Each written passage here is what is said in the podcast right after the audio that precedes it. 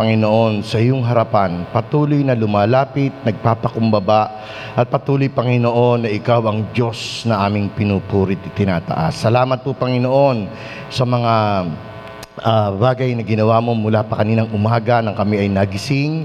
Salamat Panginoon dahil ikaw ang Diyos na patuloy na nag-extend ng buhay namin. Especially Panginoon sa araw na ito, Lord God, na kung saan Panginoon patuloy ka naming pinuri, patuloy naming itinaas ang iyong dakilang pangalan sa pamamagitan ng aming pag-aawitan. At alam po namin Panginoon na nakarating sa iyong ah, trono, O Lord God, ang mga awitang ito. At tunay nga po Panginoon, ikaw ang dinadakila namin. Lord, sa oras pong ito, hayaan mo, O Lord God, na patuloy na ikaw ang aming marinig sa aming kalagitnaan.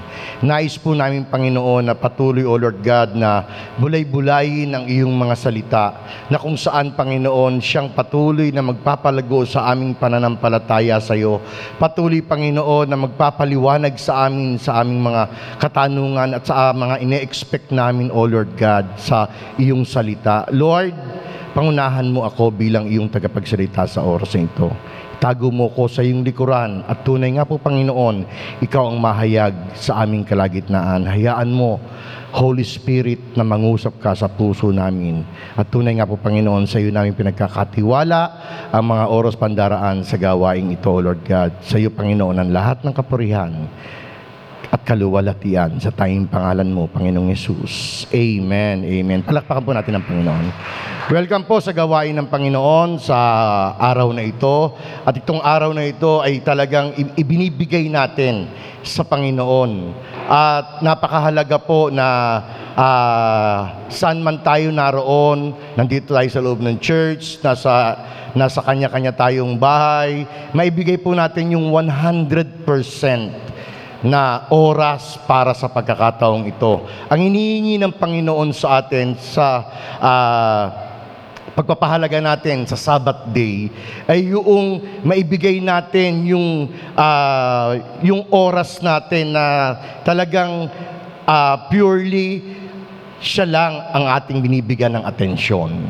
Amen? Mabuti nga tayo, wala tayo sa Israel. Hindi tayo Israelita, hindi tayo Hudyo. The whole day, wala kang pwedeng gawin kapag Sabbath day. Pero tayo, ang hinihingi lang ng Panginoon sa atin ay kahit man lang ah, 45 minutes na makikinig tayo ng ah, yung, yung ating commitment sa 45 minutes na yon ay napakalaking bagay po sa harapan ng Panginoon. Amen? So, sa araw pong ito ay pag-uusapan pa rin natin ang regarding po sa resurrection. Kumawa po na nyo, for this month, ang pag-uusapan natin ay about the resurrection. Amen? So, meron pong meron po tayong ah, sitwasyon. Kung pag-uusapan kung, kung pinag-uusapan natin ang mga disipulo ng Panginoon, ah, meron tayo laging kaugnay o meron laging kaugnay na ah, salita sa bawat ah, sa bawat ah, apostol o sa bawat ah, disipulo ng Panginoon tulad ni pag sinabi natin yung pangalang Judas, siya yung Judas Is- Iscariot, siya yung nagkanuno. Di ba?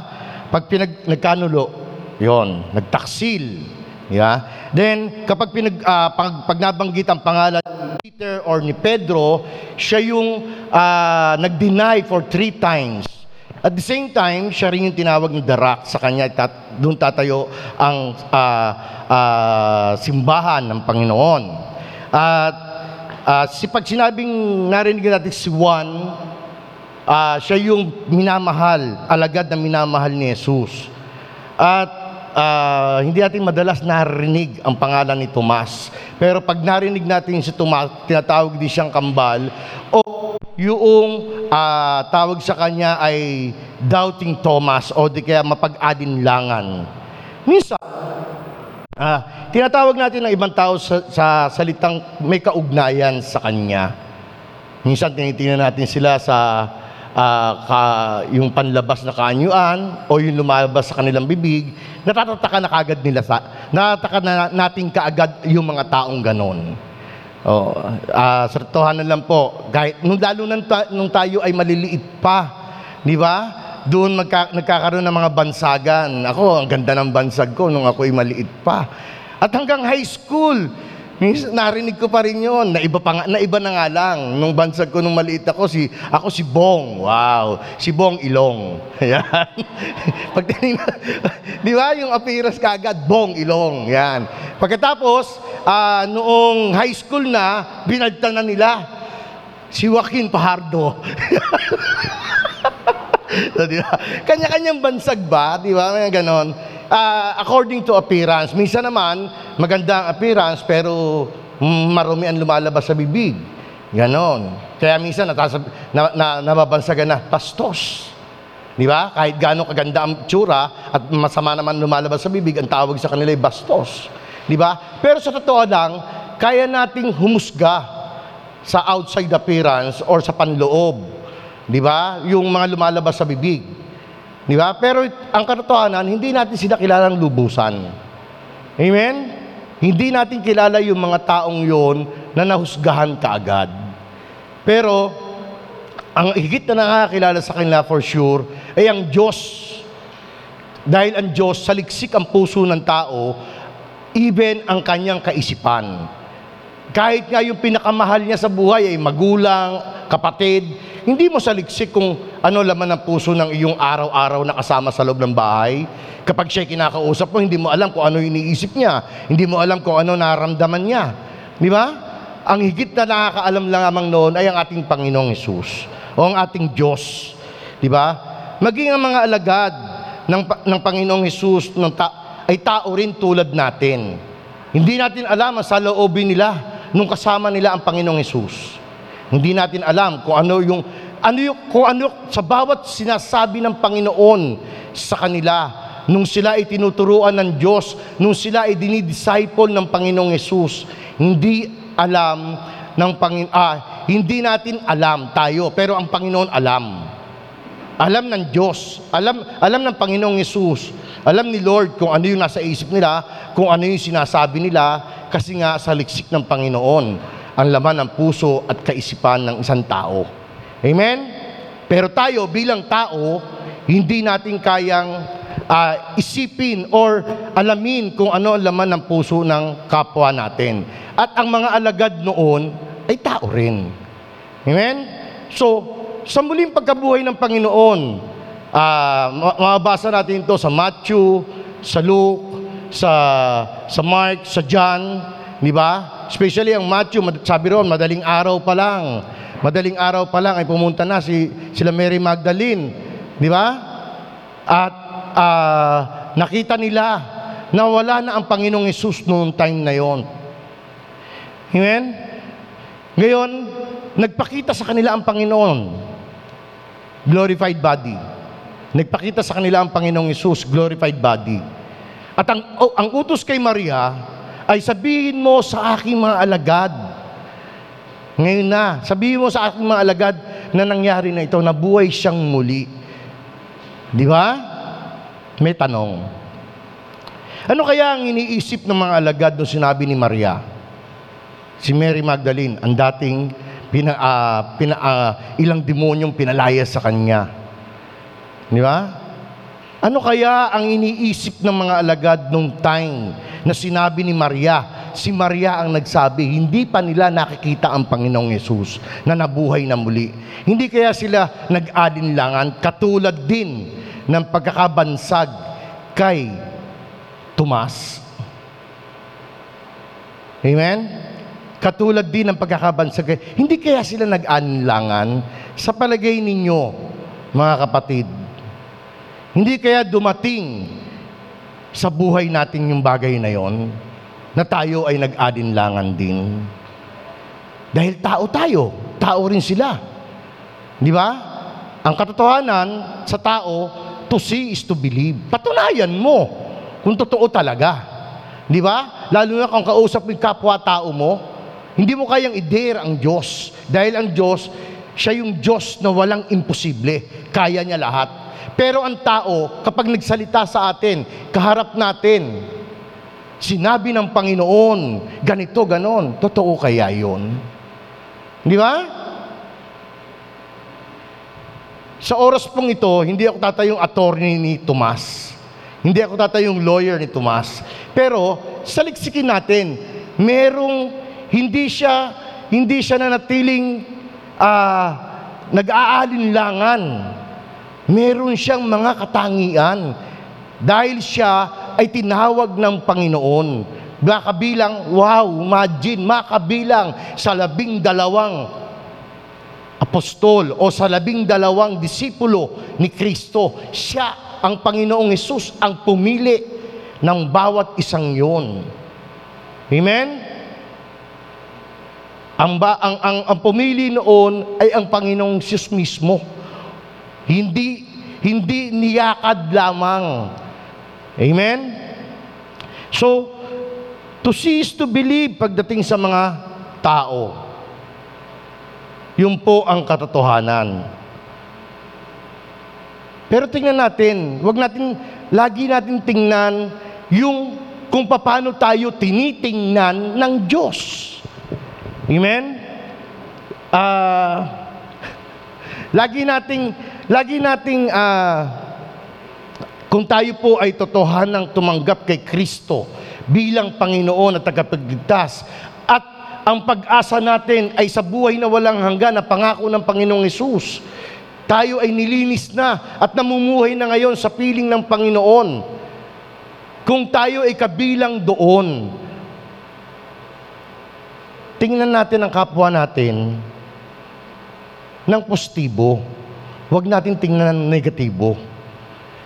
Dahil si Tomas, bagamat siya ay nabanggit lamang sa Mark, Matthew, Mark, Luke, nakabilang sa labing dalawang apostol, pero pagdating kay John, tatlong beses din siya nabanggit.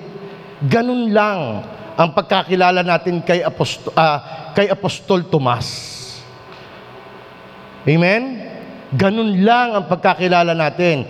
Hindi tulad ng mga ibang sumulat sa, sa Biblia, si Mateo, si Luke, si Mark, di ba, si John, di ba? Si Pablo. Talagang makikilala mo yung karakteristik nila. Amen? Even si Nathaniel. Makikita mo yung karakteristik niya, masasabi ron. Pero dito, pagdating kay Tomas, tatlong beses lang siyang nabanggit sa John. Sa Luke, isa. Sa Mark, isa. Sa, sa Matthew, isa. Pinakikilala lang kung sino yung mga labing dalawang apostol. Pero dito, pagdating sa John, tatlong beses siyang nabanggit. Tingnan natin yung katangian ni Tomas pagdating doon sa uh, John chapter 11 verse 16. Pero po basahin ko muna yung ating key verse sa John chapter 20 verse 24 to 29. Sige po.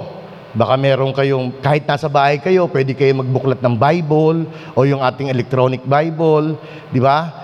uh, mas maganda po talaga, sabi ko nga sa, sa inyo kanina, na maibigay natin yung 100%. Ang hinihingi ng Lord, quality time natin for this time. Ang hiningi po ng Panginoon, bagamat nandito tayo sa gitna ng pandemic, nasa gitna tayo ng gantong sitwasyon, ah, kahit po kayo nasa bahay, sana hindi kayo naglalaba, sana hindi kayo nagsasaing, para hindi masunog ang sinaing o nagpiprito para hindi masunog yung piniprito, sana ibigay nyo yung quality time ninyo sa pakikinig ng salita ng Diyos, mga kapatid.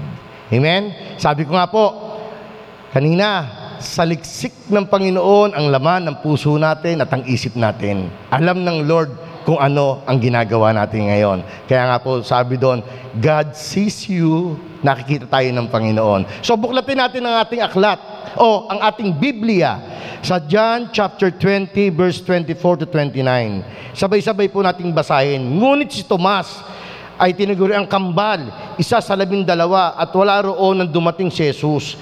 Kaya't sinabi sa kanya ng ibang alagad, nakita namin ang Panginoon. Sumagot si Tomas, hindi ako naniniwala hanggat di ko nakikita ang butas ng mga pako sa kanyang mga kamay at, nai, at naisuot dito ang aking daliri at hanggang hindi ko naipapasok ang aking kamay sa kanyang tagiliran. Makalipas ng walong araw, muling nagkatipon sa loob ng bahay ang mga alagad.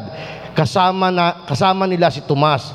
Nakapinid ang mga pinto, ngunit pumasok si Jesus at tumayo sa gitna nila. Sinabi niya, Sumainyo ang kapayapaan. Saka sinabi kay Tomas, tingnan mo ang aking, aking mga kamay at ilapit dito sa ang iyong daliri. Ipasok mo ang iyong kamay sa aking tagiliran. Huwag ka nang mag-alinlangan, maniwala ka na. Sumagot si Tomas, Panginoon, Panginoon ko at Diyos ko. Sinabi sa kanya ni Jesus, naniniwala ka ba sapagkat nakita mo ako? Mapalad ang mga naniniwalang kahit hindi nila nakita, kahit hindi nila ako nakita. Pagpalain ang salita ng Panginoon. Totoo po. Kaya nga po, ah, even ang Diyos, even ang Panginoong Yesus, sinabi sa kanya, Tomas, huwag ka nang mag-alinlangan, maniwala ka na. Di ba?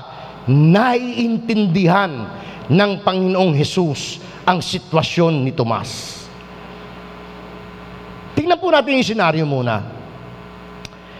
Para mas ano, maging clear sa atin. Ang tanong ko nga po sa inyo kanina, hindi kaya nag-alinlangan ang labing, da- ah, labing isang apostol o sampo.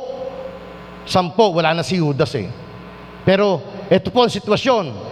Nakapinid ang kanilang pintuan. Natatakot sila sa mga Hudyo dahil ipinapatay ang kanilang Panginoon. Ipinako sa krus, three days na na nangyaring namatay si Kristo sa krus. Amen? At pagkatapos ng pagkamatay na yon, nagtago na sila, nakapinid, dahil natatakot silang baka sila na ang isunod. Identify sila eh. Kaya nga dininay ni Pedro three times eh. Dahil natatakot siya na baka isama siya sa krus. Amen? Yun po ang katotohanan. Punong-puno ng takot ang mga apostol nung time na yon. Punong-puno. Parang, parang nawala lahat ng kanilang pinapangarap. Pinatay ang aming Panginoon, yung pag-asa naming Misaya, ang aming tagapagligtas, yung po pwedeng iupo sa trono para maging hari. Amen? It's, so unfair para kay Tomas.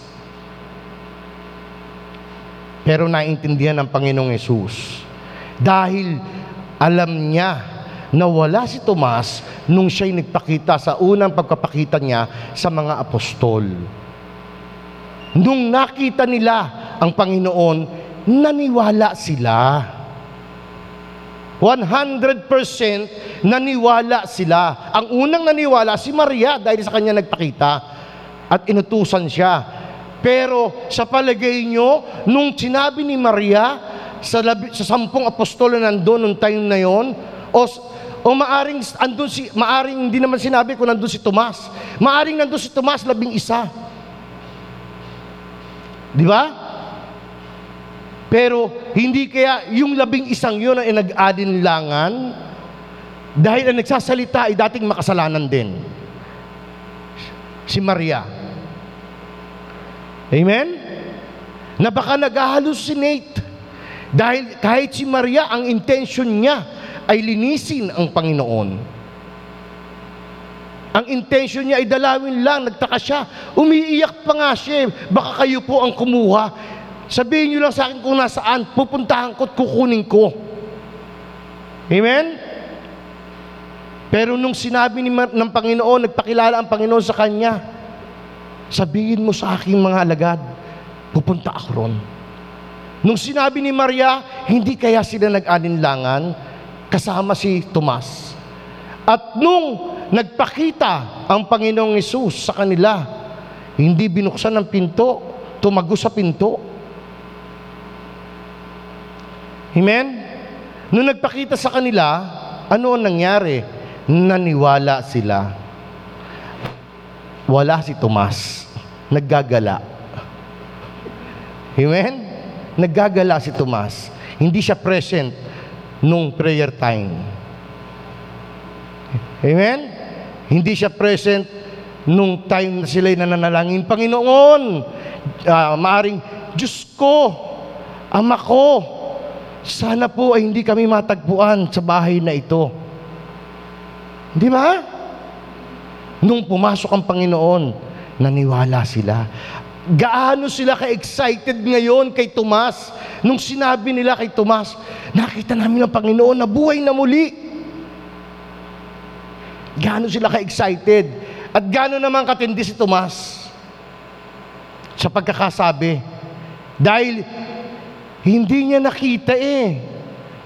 Yung sampu lang ang nakakita. E biruin mo sampu na nagsasabi, matindi pa yung pagkakasabi niya. Hindi siya naniniwala hanggat hindi niya na ipapasok ang kanyang daliri sa, sa pinagpakuan sa kamay ng Panginoon at yung kamay niya hindi maipapasok sa giliran. Hindi siya, hindi siya naniniwala. Eight days pa ang lumipas. Eight days pa. Bago dumating yung pagkakataon na yon na magkakasama sila. At muling nagpakita, pangalan pagkapakita ng Panginoon. Ano ang ano yung ano yung sinabi ng Panginoon doon? Sumainyo ang kapayapaan at pagkatapos si Tomas na kaagad ang kanyang hinarap. 'Di ba? Kasi siya na lang ang hindi naniniwala dahil noon lang niya nakita ang Panginoong Isus. Matindi yun. Matindi yun. Pero tingnan natin. Ano ang mga katangian ni Tomas bilang tagasunod ni Kristo? Mababasa natin sa 11, ah, 16 ng John. Ito yung unang pagkakabanggit ni Juan sa kay Tomas. Sabi rito, si Tomas ay tinawag na kambal na nag, ah, ay nag-aya, nagyaya sa kanyang mga kasama, sumama kayo sa kahit sa kamatayan. Wow! Ganun katindi si Tomas. Risk taker siya talaga. Risk taker siya. Sabi, ah, meron siyang courage to follow Jesus. Meron siyang tapang. Kasi ano po ang sitwasyon nito? Ang sitwasyon nito ay namatay si Lazaro. Ang sabi ng pin, nung namatay si Lazaro, pinapunta, may pinapunta sila Maria at Marta kay sa Panginoon para sabi may sakit si Lazaro. And then sabi ng Panginoon, gagaling yon, natutulog lamang si Lazaro. Sabi. Tapos nung time na after na mag-minister ng Panginoong Isus, ah, after two days, sabi ng Panginoong Isus, tara, pumunta tayo, sa, bumalik tayo sa Jerusalem. Nako, eto na yung mga alagad. Teka muna, teka muna Panginoon. Teka muna, bakit tayo babalik doon? Eh, kailan lang eh, pinagbantaan kang babatuhin ka ng mga Hudyo. Di ba? Sabi sa, inaawat siya ng mga alagad. Sino ang kumontra? Sino ang nagsabi? Si Tomas. Si Tomas, handang ibigay ang kanyang buhay para sa Panginoong Hesus. Ganun niya kamahal ang Diyos. Amen? Risk taker siya. Handa siyang sumunod hanggang kamatayan. Amen? At totohanan lang po sa atin, tayo bilang tagasunod ni Kristo, madali ba? Madali po ba ito? Nakabahagi na ba tayo sa sakripisyo ng Panginoong Yesus doon sa krus? Tanong to noon eh, last week. Nakabahagi na ba tayo sa sakripisyo ng Panginoong Yesus doon sa krus? At isang bahagi, maliban doon sa inwinaksi natin yung lahat ng nakasanayan natin, umalis tayo doon sa comfort zone, inalis, inalis natin yung mga bagay, or sa biyaya ng Panginoon, nakalaya tayo sa tanikala na pagkakatali natin sa gawa ng kaaway sa ating buhay. Yung ating masamang gawain, yung masamang lumalabas sa ating bibig, yung mga masamang bisyo na ating naka, nakasanayan. Lahat ng yan, pinalaya tayo ng Panginoon. Kasama yon sa sakripisyo. Dahil yun ang dahilan kung bakit namatay ang Panginoong Isus sa krus. Isinakripisyo niya ang kanyang buhay para sa atin, para naman tayo magkaroon ng panibagong buhay. Amen? Susunod lang tayo sa gusto ng Panginoon. Isusuko lang natin ang lahat ng meron sa atin na hindi para sa Diyos, kundi para sa mundong ito at para kay, kay Satan. Kasama yon sa sakripisyo ng Panginoong Jesus 2,000 years ago. Eh yung naipaglaban na ba natin ang salita ng Panginoon? Gaanong katindi, gaanong katindi sa bawat isa sa atin na ipahayag ang salita ng Diyos. Mas madaling magbigay ng ulam sa kapitbahay. Tatanggapin talaga. Pero yung sabihin mong merong Jesus na matay sa iyo at merong Jesus na naglinis ng iyong kasalanan, merong Jesus na pag-asa sa buhay. Minsan nga hindi natin masabi. eh. Di ba? Minsan nga ikinahihiya natin eh. Akin na lang to. Akin na lang to. Okay na ako, safe na ako, insured na ako sa buhay na walang hanggan. Bahala na sila kung sino man ang gamitin ng Panginoon sa kanila. Amen. Wow. Di ba? Ganun tayo. Si, sabi rito, maraming uh, men of God and we are the men of God. Son and daughter of God. We, yung lahat ng tumanggap kay Kristo ay binigyan ng karapatang tumawag sa Ama binigyan ng karapatang maging anak ng Diyos. We, tayo yon. Yung mga tao na tumayo, kahit na nakataya ang kanilang buhay, ang tawag sa kanila ay risk taker. Amen? Si Moses, tumayo sa sa pinaka sa maraming ah, maraming ah, kawan ng paraon para sabing palayain mo ang bayan ng Diyos. Di ba? Pero totohanan lang, nung, nung, nung usapan ng Panginoon at na- ni Yahweh at ang, ni Moses, tumatanggi siya. Utal ako, Panginoon, utal. Hindi ko kaya magsalita, pero takot din siya. Di ba? Eh, sino sasabihin ko? Sabi, sabi, sino sasabihin ko sa kanila? Sabihin mo ako si ako nga. O sige, papadalan kita ng kapatid mo, saan tagapagsalita mo. Pag, kung ano sasabihin ni Aaron, kung ano sasabihin mo kay Aaron, sasabihin nila, para kang Diyos. Wow. O di ba? Pinabayaan ba ng Panginoon? Hindi. Amen? Si David, gaanong katapang si David? Gaanong, gaano niya in-risk kabataan? Nilabanan si Gulayat para sa Panginoon. Di ba? Walang makalaban. Palibasa, kilala niya ang Diyos niya at ayaw niyang alipustain ang Diyos na kinikilala niya. Kaya nilabanan niya si Gulayat. Amen? Si Peter. Paano tumayo si Peter? Bagamat mapusok.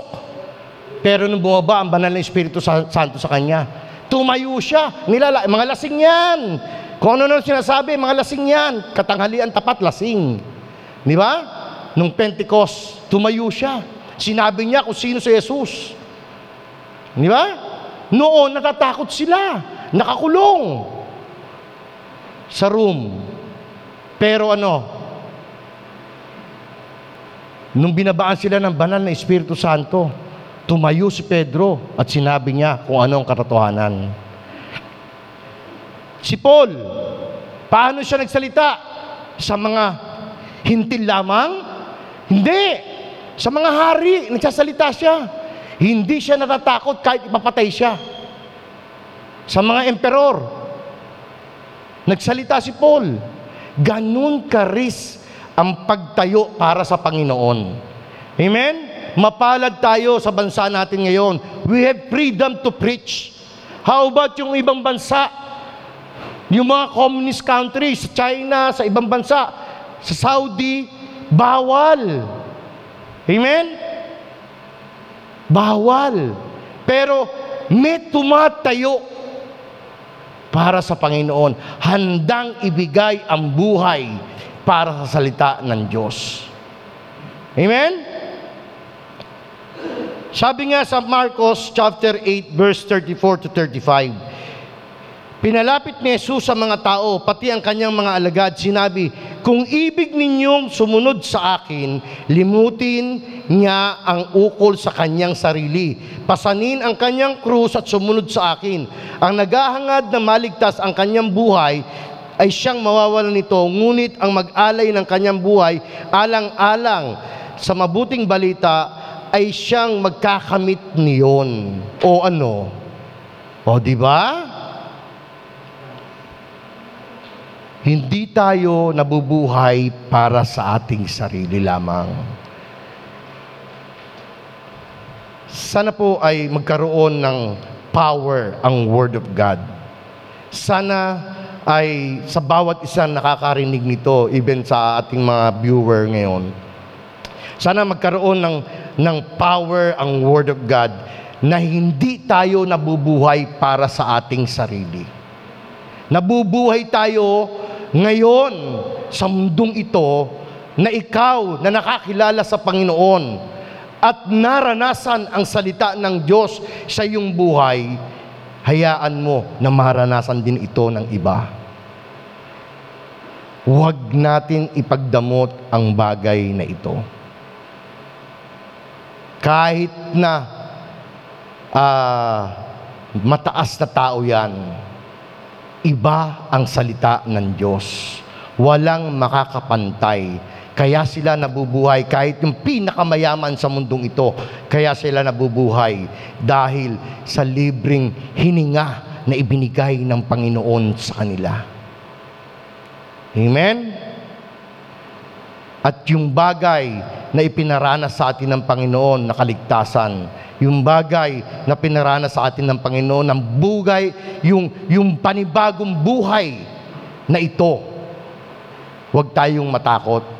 Totoo po, ang fear ay hindi nanggaling sa Diyos.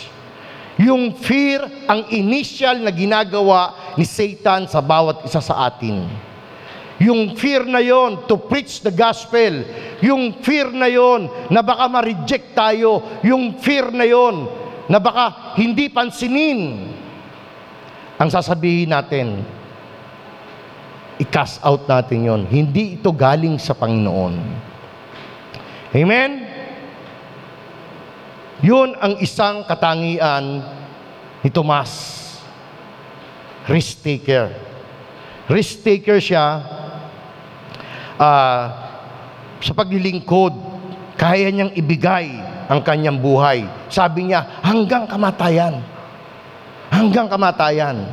Even fall. Hanggang kamatayan. Amen? Ang pangalawa ay inquiring. Tumas. Curiosity. Curious siya. Amen? Curious siya.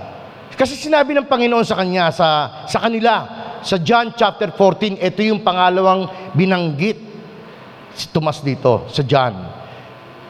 Ah, sabi ng Panginoon sa kanila, doon sa John chapter 14 verse 5, sinabi kay Tomas, sinabi sa kanya ni Tomas, sinabi ni Tomas sa Panginoong Yesus, yung lakas ng loob na pag, kausap sila, yung, yung, yung labing dalawa kausap ng Panginoon. At sinabi ng Panginoon, ah, ipaghahanda ko kayo ng ah, tahanan doon sa bahay ng aking ama at ganito. Di ba?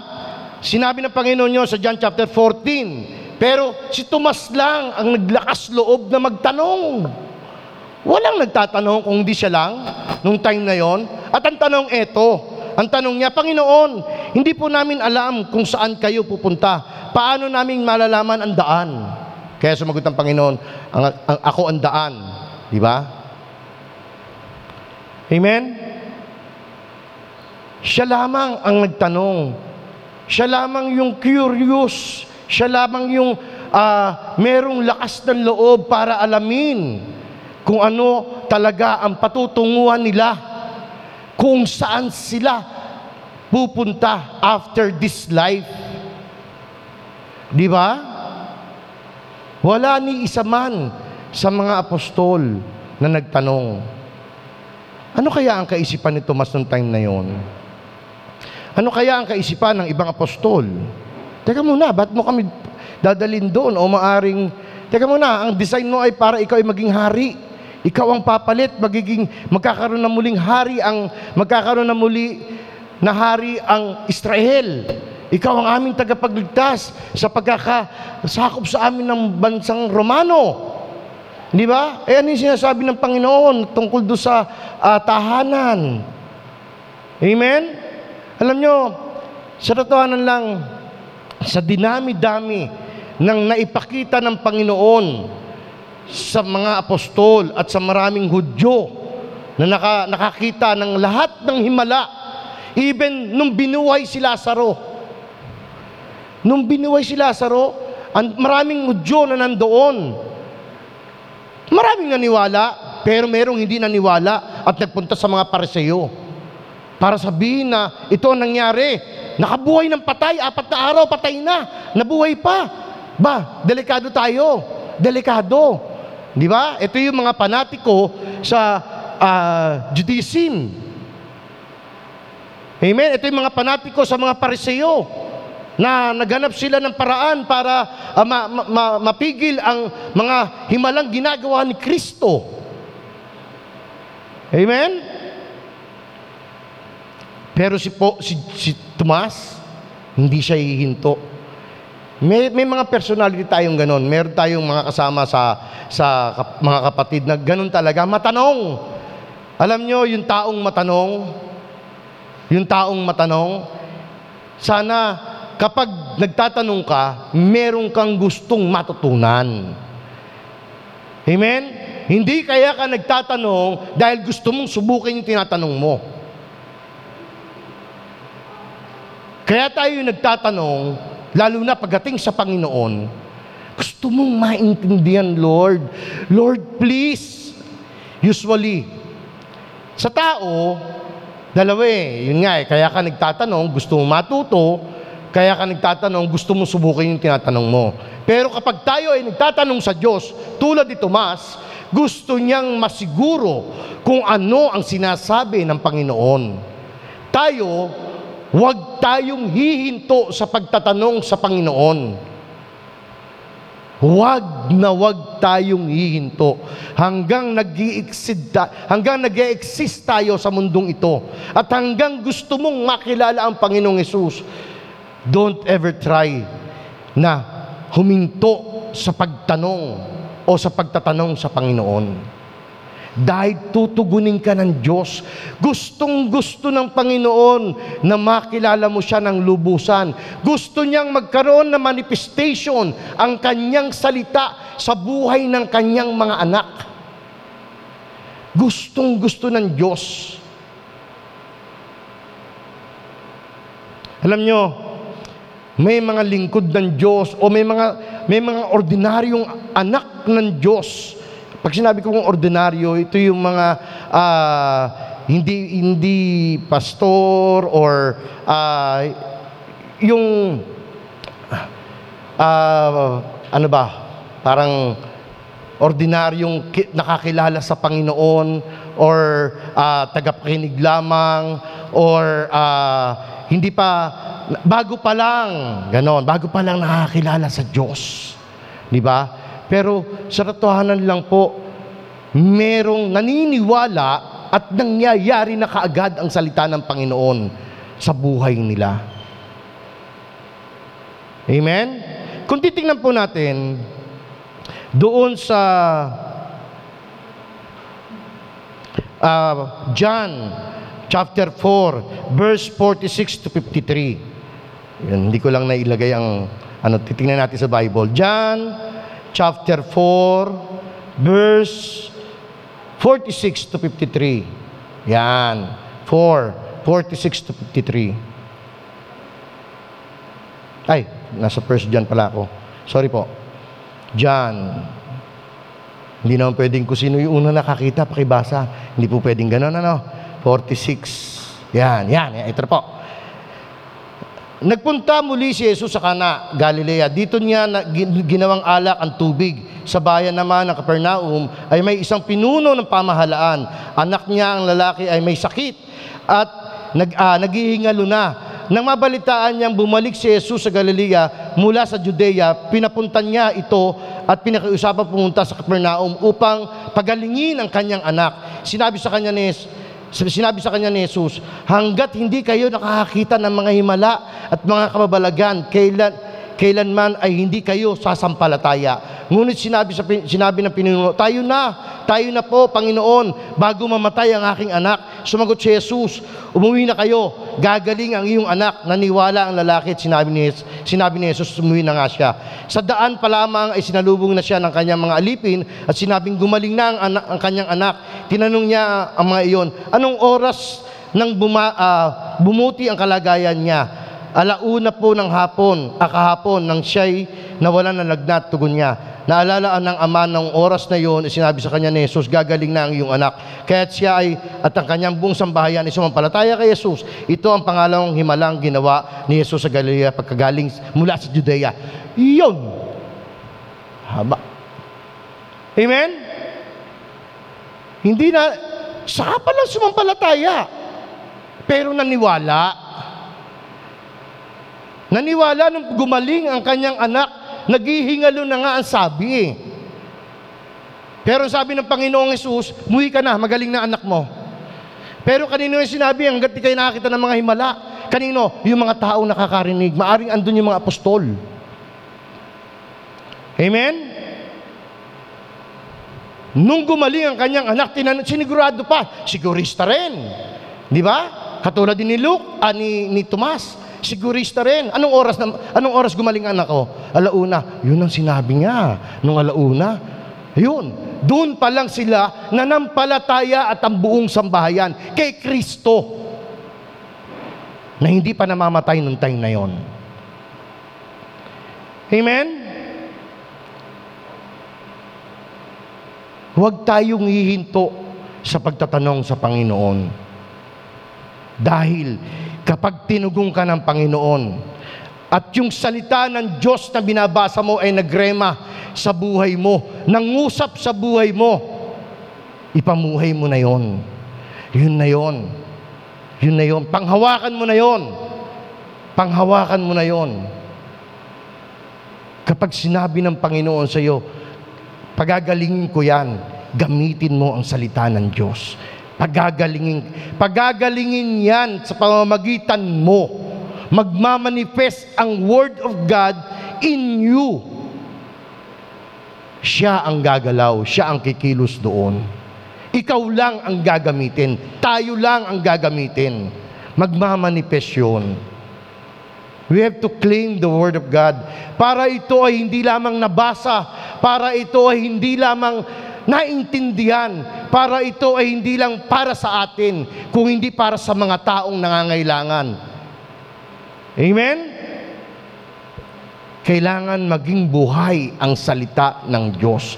Sa ating patuloy na pagsaliksik, sa ating patuloy na pagtatanong sa Panginoon, sa kanyang salita, Lord, ano po ito? Lord, hindi ko po maintindihan ito. Lord, paunawa mo po sa akin ito. Amen? Napakahalaga ng pagtatanong sa Diyos. Pangatlo, katangian. Kung babasahin natin ang chapter 20 which binasa natin kanina, yung ating key verse. Di ba? Doon natatakan si Tomas as doubting Thomas. Pero wag natin tingnan yung negative. Oo, nag, nag ano nga siya, nag-doubt siya at ah, sinabi ko nga po sa inyo kanina, hindi lamang siya, marami, marami. Nung siya ay nandun sa, sa chapter 28 ng Matthew, marami ang hindi rin naniwala. Marami rin ang hindi ah, tumugon. Amen? Pero, sa tatlong pagpapakita ng Panginoong Yesus sa kanila, di ba? Hanggang sa John chapter 21, di ba? Nagpakita pa rin siya ng himala. Sa tatlong pagpapakita ng Panginoon after His resurrection, naniwala na ang mga apostol. Amen? Pero kung babasahin natin ang Acts chapter 1 to 2, makikita natin na nandun pa rin sila at naghihintay sila ng pangako ng Panginoon. Takot pa rin. Di ba? takot pa rin sila. Pero, alam nyo, sa pag-aalinlangan ni Tomas, mas lalong lumitaw ang pagiging witness niya. Nakita niya, nahayag sa kanyang mga mata, harapan, at special ang pagkakatawag sa kanya. Nung unang pagpapakita, nagpakita sa sampo. Walang nabanggit ni isa mang apostol ang pangalan niya, nila. Pero, pero, nung pangalawang pagpapakita, special si Tomas. Amen? May tatak na ba ano rito? Kulay pula, special. Siopaw. No, joke. Hindi. Di ba? Special. Tina, binanggit ang pangalan niya, Tomas. Di ba? Tomas, pasok mo. Ilapit mo ang iyong daliri sa aking mga kamay. Di ba? Ano ang response ni Tomas? Sabi niya sa verse 28, sumagot si Tomas, Panginoon ko, Diyos ko.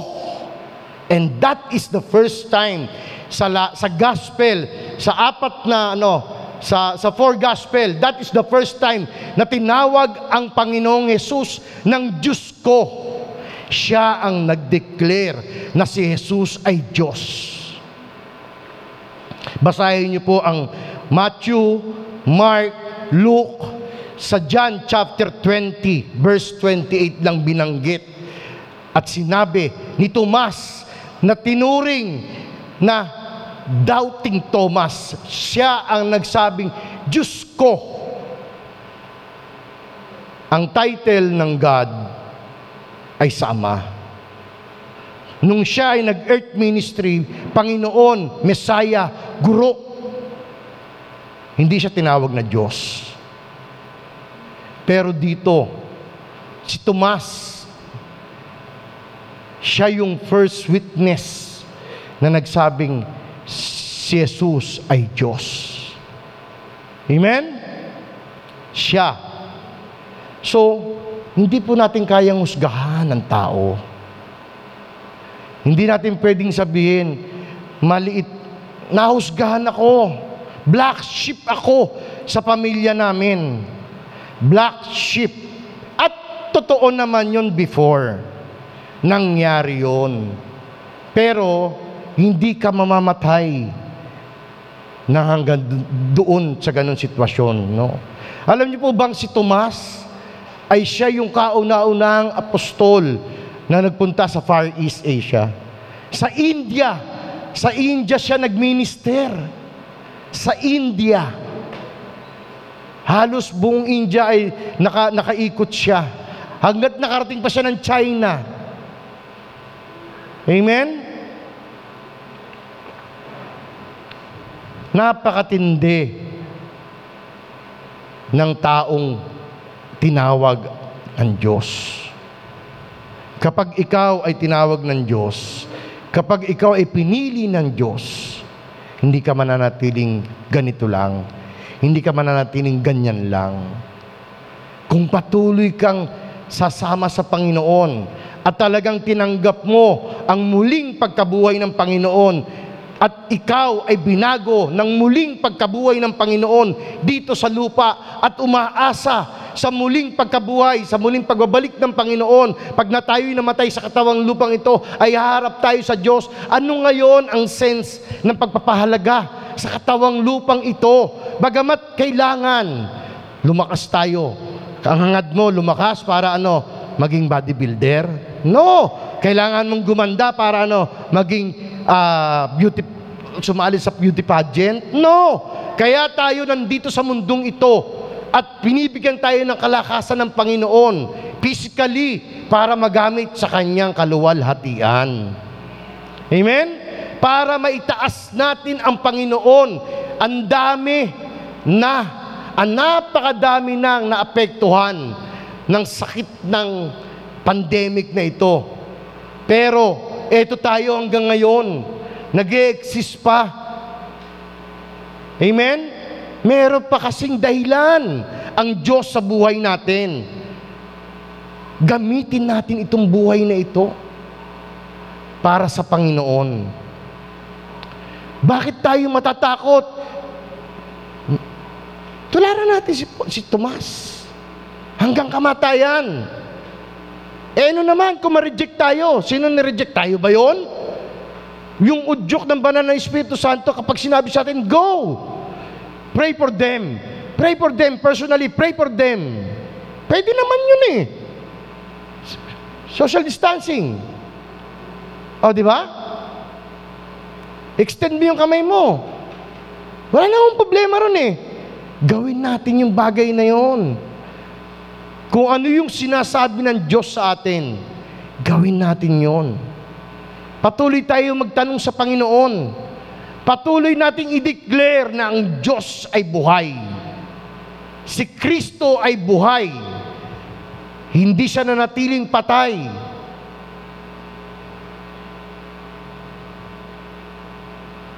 Hallelujah. Sabi sa first uh, sa John chapter 1 verse 46, may nagmula bang mabuti sa Nazaret? Tingnan nyo ha. Sabi ni Nathaniel, sumagot si Felipe, halika tingnan mo. Di ba? Alam niyo po ba yung counter na yun? Si, si Nathaniel, sabi niya, kasi si Nathaniel talagang taga-Galilee. Talaga siyang, siya yung, siya yung Hudyo sa mga apostol. Pero ano sabi? Naniwala si Nathaniel yung sinabi ng Panginoon sa kanya. Oh. Na nakita kita sa doon sa ilalim ng puno ng igos na tinawag ka ni, ni Felipe. Oh. Saka sa naniwala, ikaw nga ang anak ng Diyos. Matthew chapter 28 verse 17, nang makita nila si Jesus, siya'y sinamba nila, bagamat ang ilan ay nag-alinlangan. Oh. Di ba? Totoo po. Aminin natin, ang bawat sa atin, dumating tayo, nung time na tayo ay pinapahayagan ng salita ng Diyos. Totoo kaya yan? Amen? Nung time na tayo pinapahayagan ng salita ng Diyos, ang tanong, totoo kaya yan? Pinapatotoo ng isang tao, alam mo, ang bait ng Diyos. Binago ko, kilala mo ako, di ba? Alam mo kung ano buhay ko, di ba?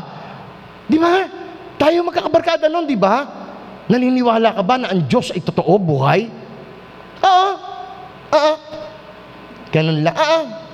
Pagtali ko doon, totoo kaya? Ito naman. Nagbago ka lang, nagtitipid ka lang, ayaw mo na manigarilyo ngayon.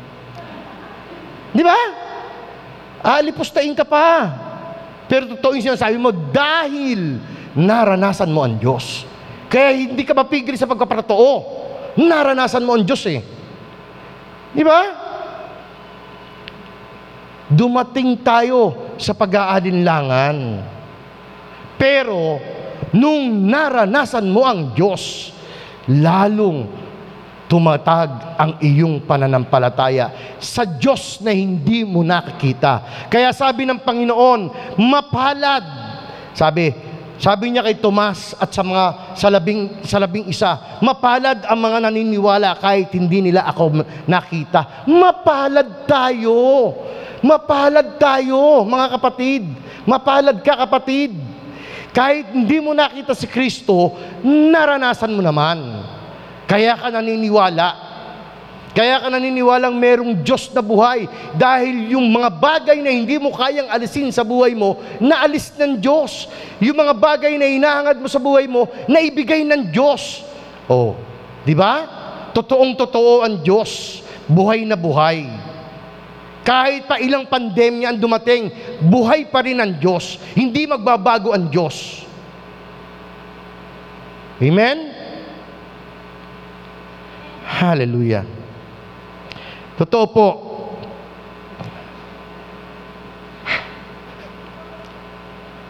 Totoo, totoo po na uh, out of doubt, dahil na-encounter natin ang Diyos, naniwala tayo. Sa Biblia pa lang, nangyari na yon At hanggang ngayon, nangyayari yon sa buhay natin.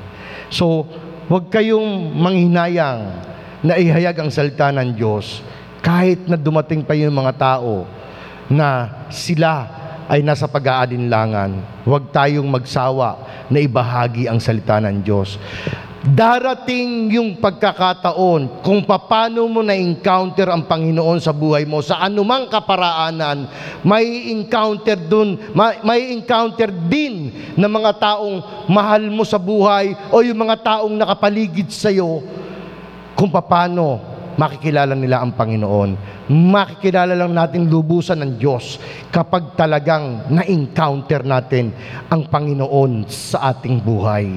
Maaring ma-encounter natin siya sa sitwasyon, maaring ma-encounter natin siya sa salita niya mismo, maaring ma-encounter natin siya sa panaginip, maaring ma-encounter natin siya sa pananalangin. Maraming paraan ang Panginoon kung paano may encounter siya. Ang tanong, gusto mo ba yon? Gusto mo ba na patuloy na makilala ang Panginoon? Gusto mo ba na patuloy na ah, tanggapin ang Panginoon sa iyong buhay bilang Panginoon at tagapagligtas at maranasan siya? Nasa iyo yan, kapatid. Nasa atin din ito ng mga, mga lingkod ng Diyos. Nasa atin ito bilang mga anak ng Diyos. Kung kaya nating gawin na ipaglaban ang Panginoon. Kung kaya nating gawin na ipaglaban ang salita ng Diyos, lalo na yung mga taong ah, nakatanikala sa gawa ng kaaway, please do so. Gawin po natin. Gawin po natin ang bagay na yon. Ang hamon ng Panginoon sa umagang ito, ang hamon ng Panginoon sa bawat sa atin, hayaan natin na saliksikin ang salita ng Diyos.